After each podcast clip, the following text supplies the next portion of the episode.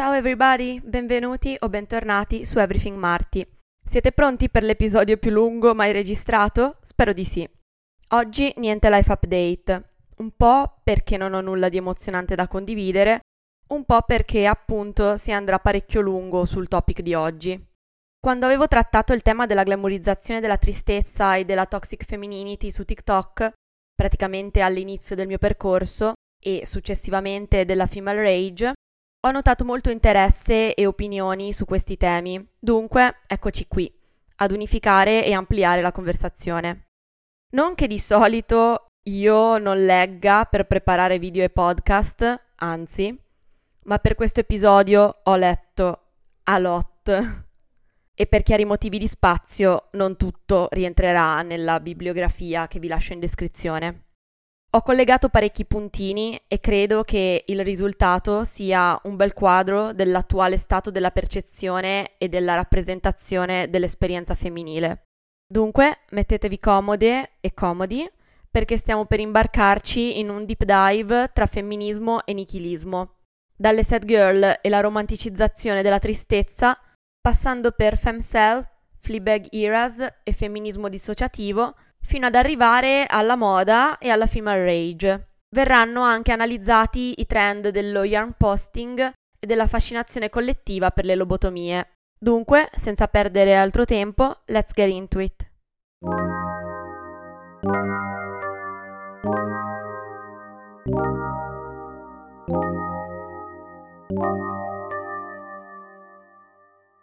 Recentemente si è parlato molto di yarn posting e conseguentemente di Yarn Girl Fall. L'autunno è, un po' per eccellenza, il momento della seasonal depression. Le ore di luce si riducono, la vita torna a ruotare attorno all'orario lavorativo, si passa più tempo al chiuso, eccetera, eccetera.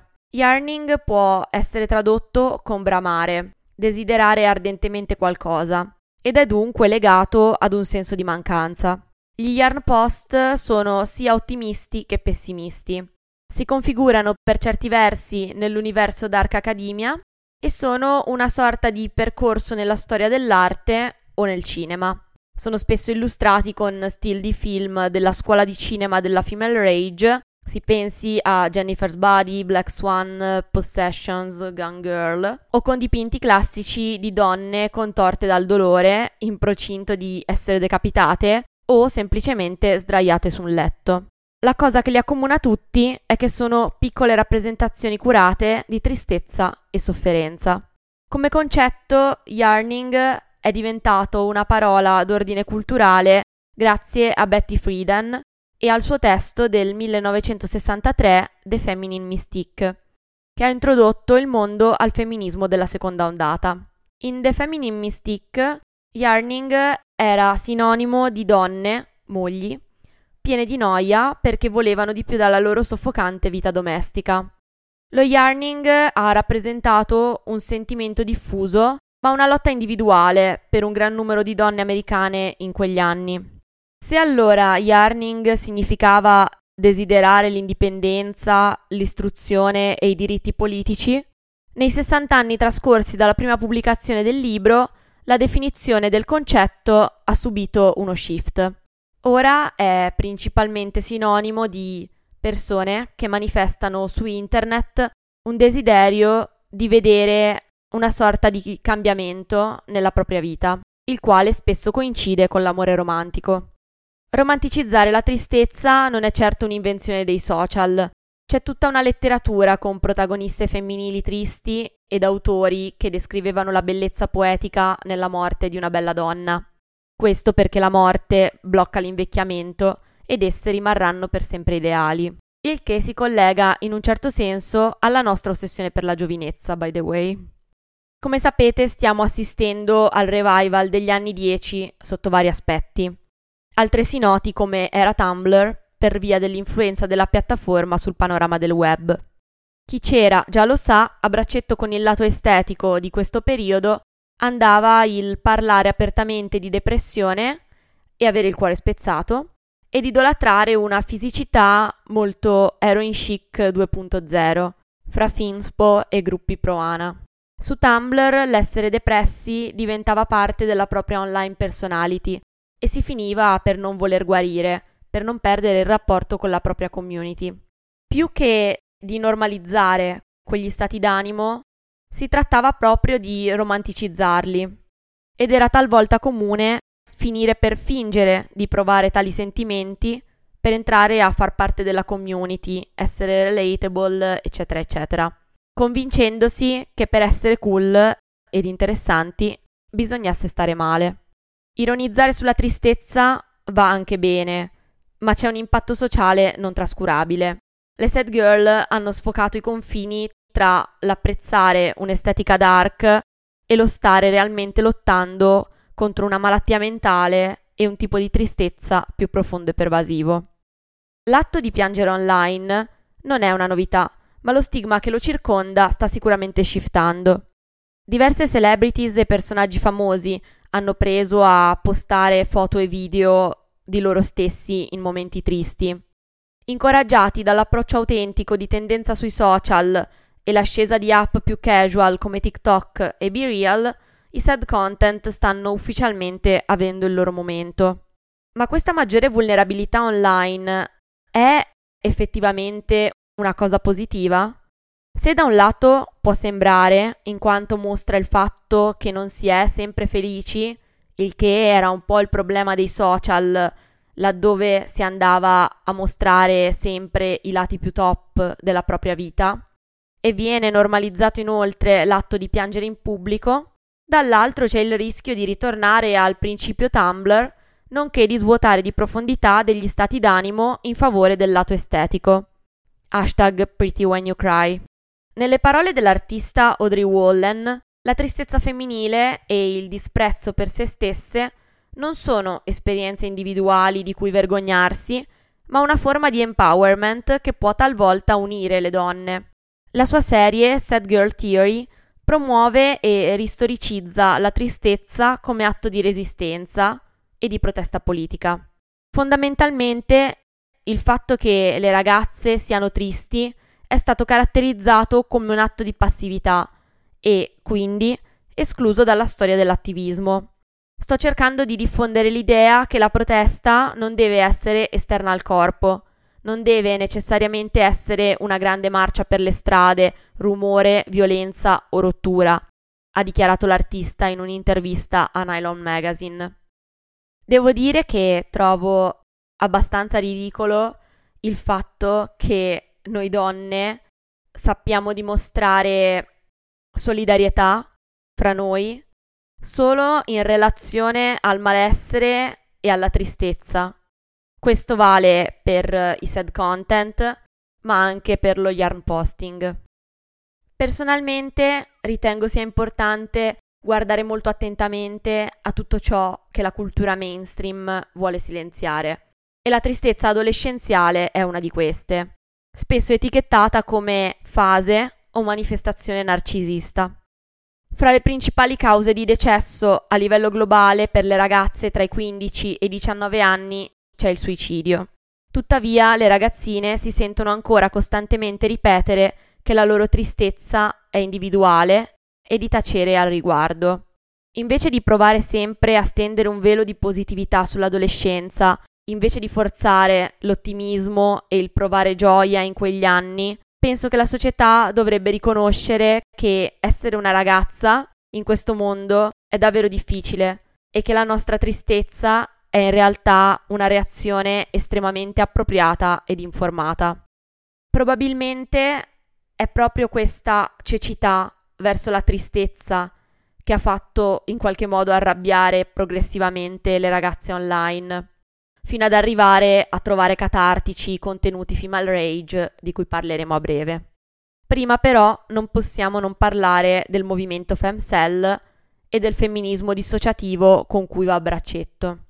Se la definizione tradizionale di femcell è legata alla sfera sessuale e, come per la controparte maschile, ad un'avversione verso il cosiddetto pretty privilege, per la nuova generazione di femcell identificarsi come tali significa meno lamentarsi della misoginia sociale e degli standard di bellezza tossici e più rifiutare del tutto gli standard tossici per le donne.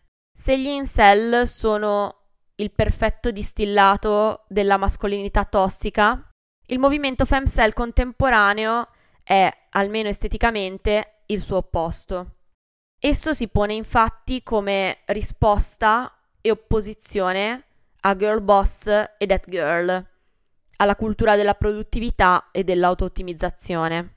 Il termine viaggia di pari passo con altri termini post-ironici, propri del panorama online, come toxic femininity e female manipulator.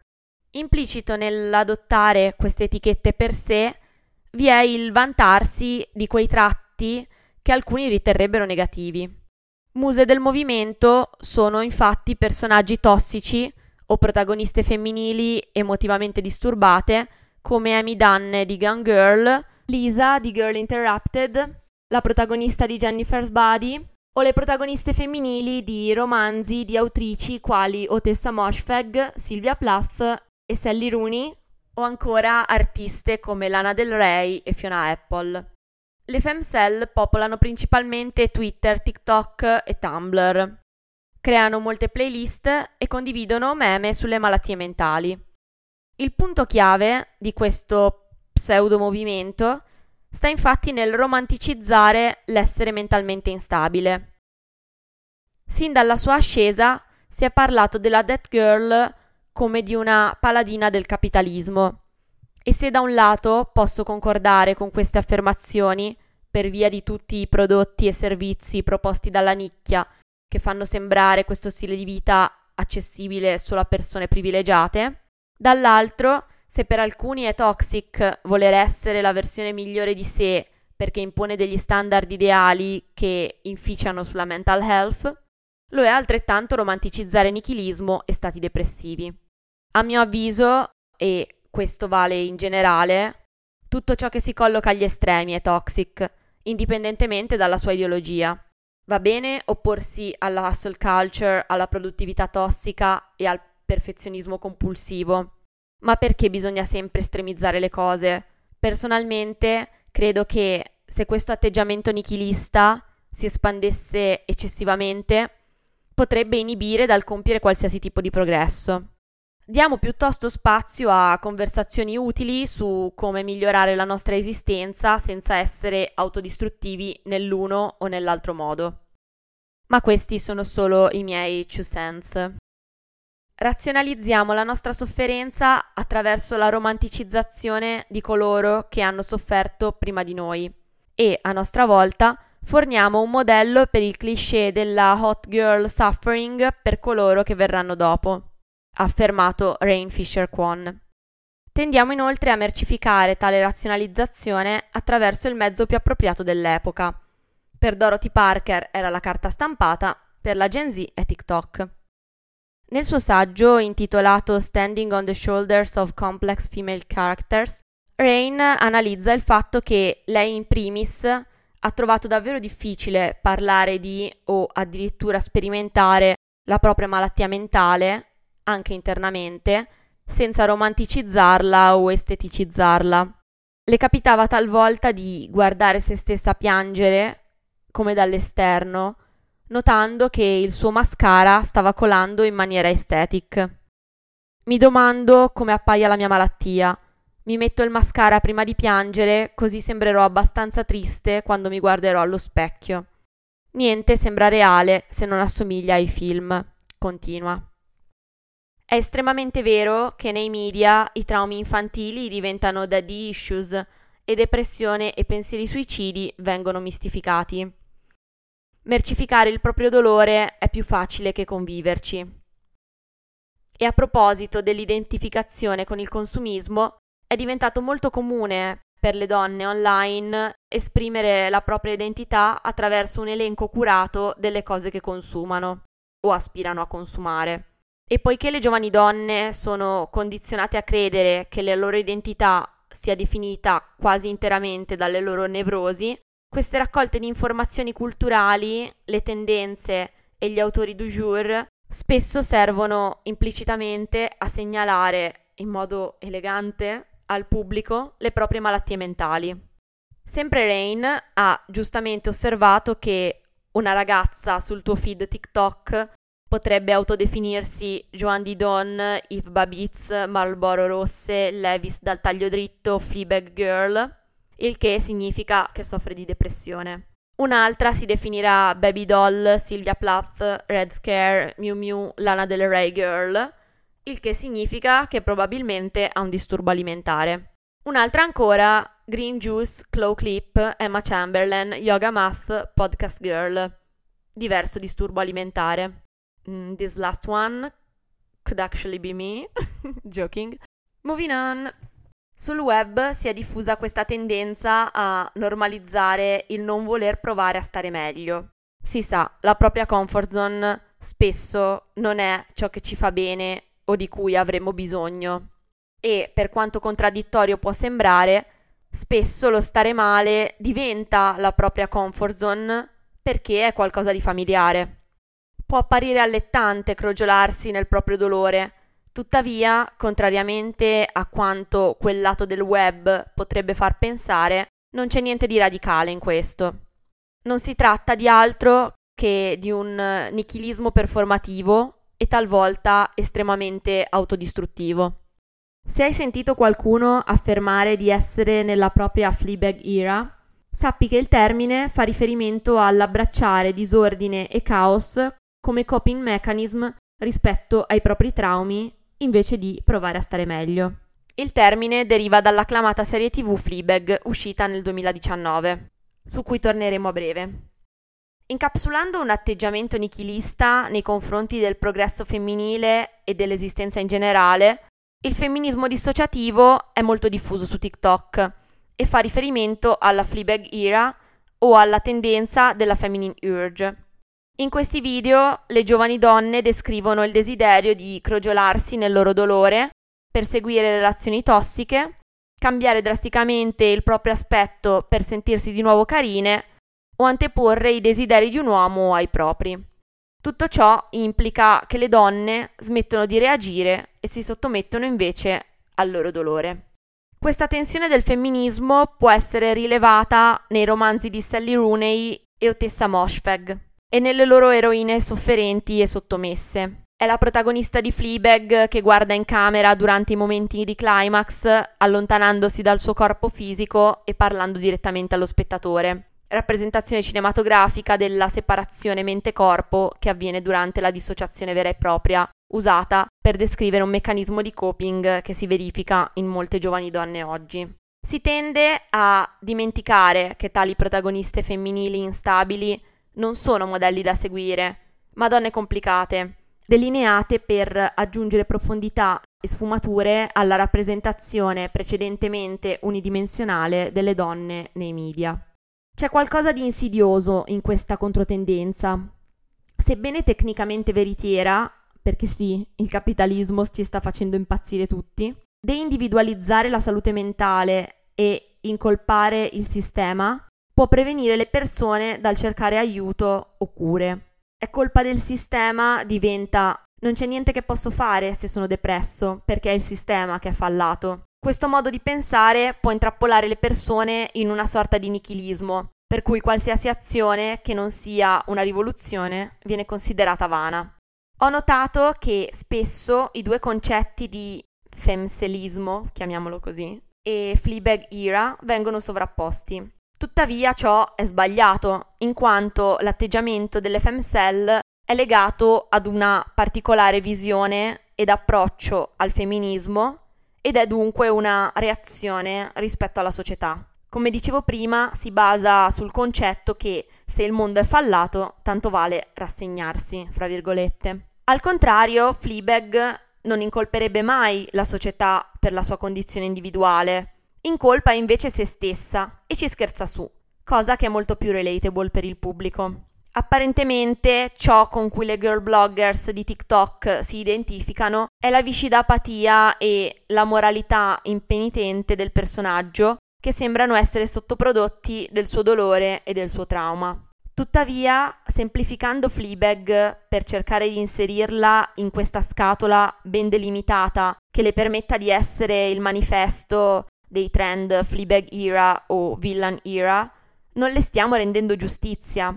A lei come a tutti gli altri personaggi femminili complessi, così come a noi stesse. Vogliamo solo vederla come una donna danneggiata e distrutta che si sta liberando dalle aspettative di perfezione e modestia che la società le impone e non com'è realmente. Questa tendenza ad allontanarsi dalle donne perfette che la società desidera, incarnando le cattive, tra virgolette, rappresenta più una sconfitta che una rivolta. A mio avviso si sta prendendo parte al gioco del patriarcato che vede le donne come unidimensionali. La Fleabag era è stata interpretata come una tendenza collettiva a fare log-off dalla realtà nel tentativo di affrontare la vita moderna e sopravvivere in una società patriarcale ed è stata associata al concetto di femminismo dissociativo, termine coniato da Emmeline Klein nel 2019 nel suo saggio The Smartest Women I Know Are All Dissociating. Se hai trascorso una discreta quantità di tempo online nell'ultimo anno o giù di lì, probabilmente ti sarai imbattuto in frasi come Live Laugh Lobotomy o Getting Loser We Are Getting a Lobotomy. L'hashtag Lobotomy ha 467 milioni di visualizzazioni su TikTok, mentre l'hashtag Lobotomy Chic ne ha 10,2. Vorrei che fosse il 1952, così mio marito potrebbe portarmi a fare una lobotomia, si legge in un tweet virale. Non voglio più essere una girl boss, voglio fotografare le mucche mentre mio marito mi accompagna a fare la lobotomia, si legge in un altro post. Insieme ai meme sulla lobotomia, i trend beauty ad essa ispirati continuano a proliferare online grazie all'ascesa di questo femminismo post-ironico e disilluso. Essenzialmente, la posa lobotomy chic, con labbra imbronciate e occhi spenti, è la duck face dell'era nichilista. E se quest'ultima vedeva la sua fan numero uno in Kim Kardashian, il cosiddetto broncio dissociativo ha la sua musa nell'hit girl emergente nonché star di euforia Chloe Cherry. L'ossessione per la lobotomia fa parte di una nostalgia culturale più ampia, che romanticizza i rimedi psichiatrici del passato, ignorandone il contesto e gli effetti collaterali negativi. La cosa peggiore della depressione è sapere che 150 anni fa la mia cura sarebbero stati vibratori ed eroina, si legge in un tweet ampiamente diffuso. Se dobbiamo soffrire in questi tempi difficili, allora tanto vale normalizzare gli svenimenti su sedie a sdraio e la convalescenza in riva al mare, dice un altro. Come l'heroin chic prima di lui, il lobotomy chic trasforma uno stato emotivo intorpidito in una tendenza, romanticizzando la malattia mentale attraverso l'estetica. Bottom line, l'obiettivo del cosiddetto broncio dissociativo è, senza dubbio, la performance del distacco. In poche parole, dissociazione e lobotomia rappresentano una scorciatoia verso l'indifferenza emotiva, la quale sarebbe, secondo queste femministe disilluse, l'unico possibile coping mechanism per far fronte alle pene dell'esperienza femminile oggi. Entrare nella propria Fleabag era può avere risvolti molto seri sulla propria mental health. Le persone che trovano Fleabag relatable potrebbero essere bloccate in modelli di comportamento problematici, consci o inconsci, che le ostacolano continuamente. Spesso questo si manifesta con eh, l'impulso di mettere alla prova e danneggiare le proprie relazioni e può derivare dal tentativo di evitare la vulnerabilità. Uno dei tratti più apprezzati di Fleabag è la sua autoironia, ma una caratteristica così socialmente apprezzabile come l'umorismo può rivelarsi estremamente problematica se eccessivamente self-deprecating e frequente. Diversi studi hanno infatti collegato l'umorismo autoironico ad una bassa autostima.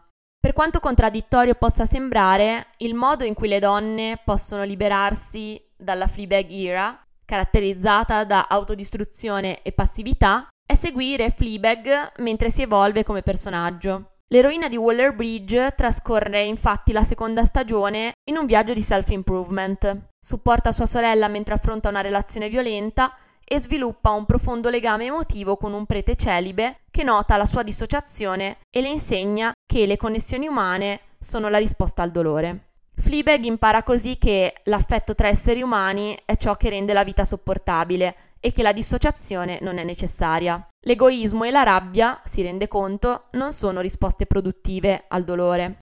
Ebbene, andatelo a dire alle girlies che hanno fatto della condivisione di meme e video edit con protagonisti contenuti female rage la propria online personality.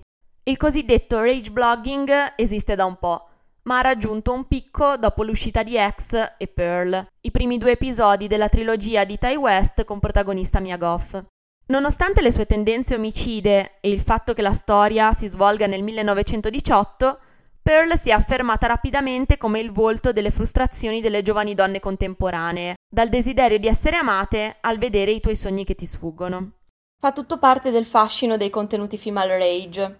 Molte di noi possono fare riferimento al risentimento verso le pene dell'esperienza femminile che motivano le azioni di personaggi come Pearl, Jennifer Check e Amy Dunn.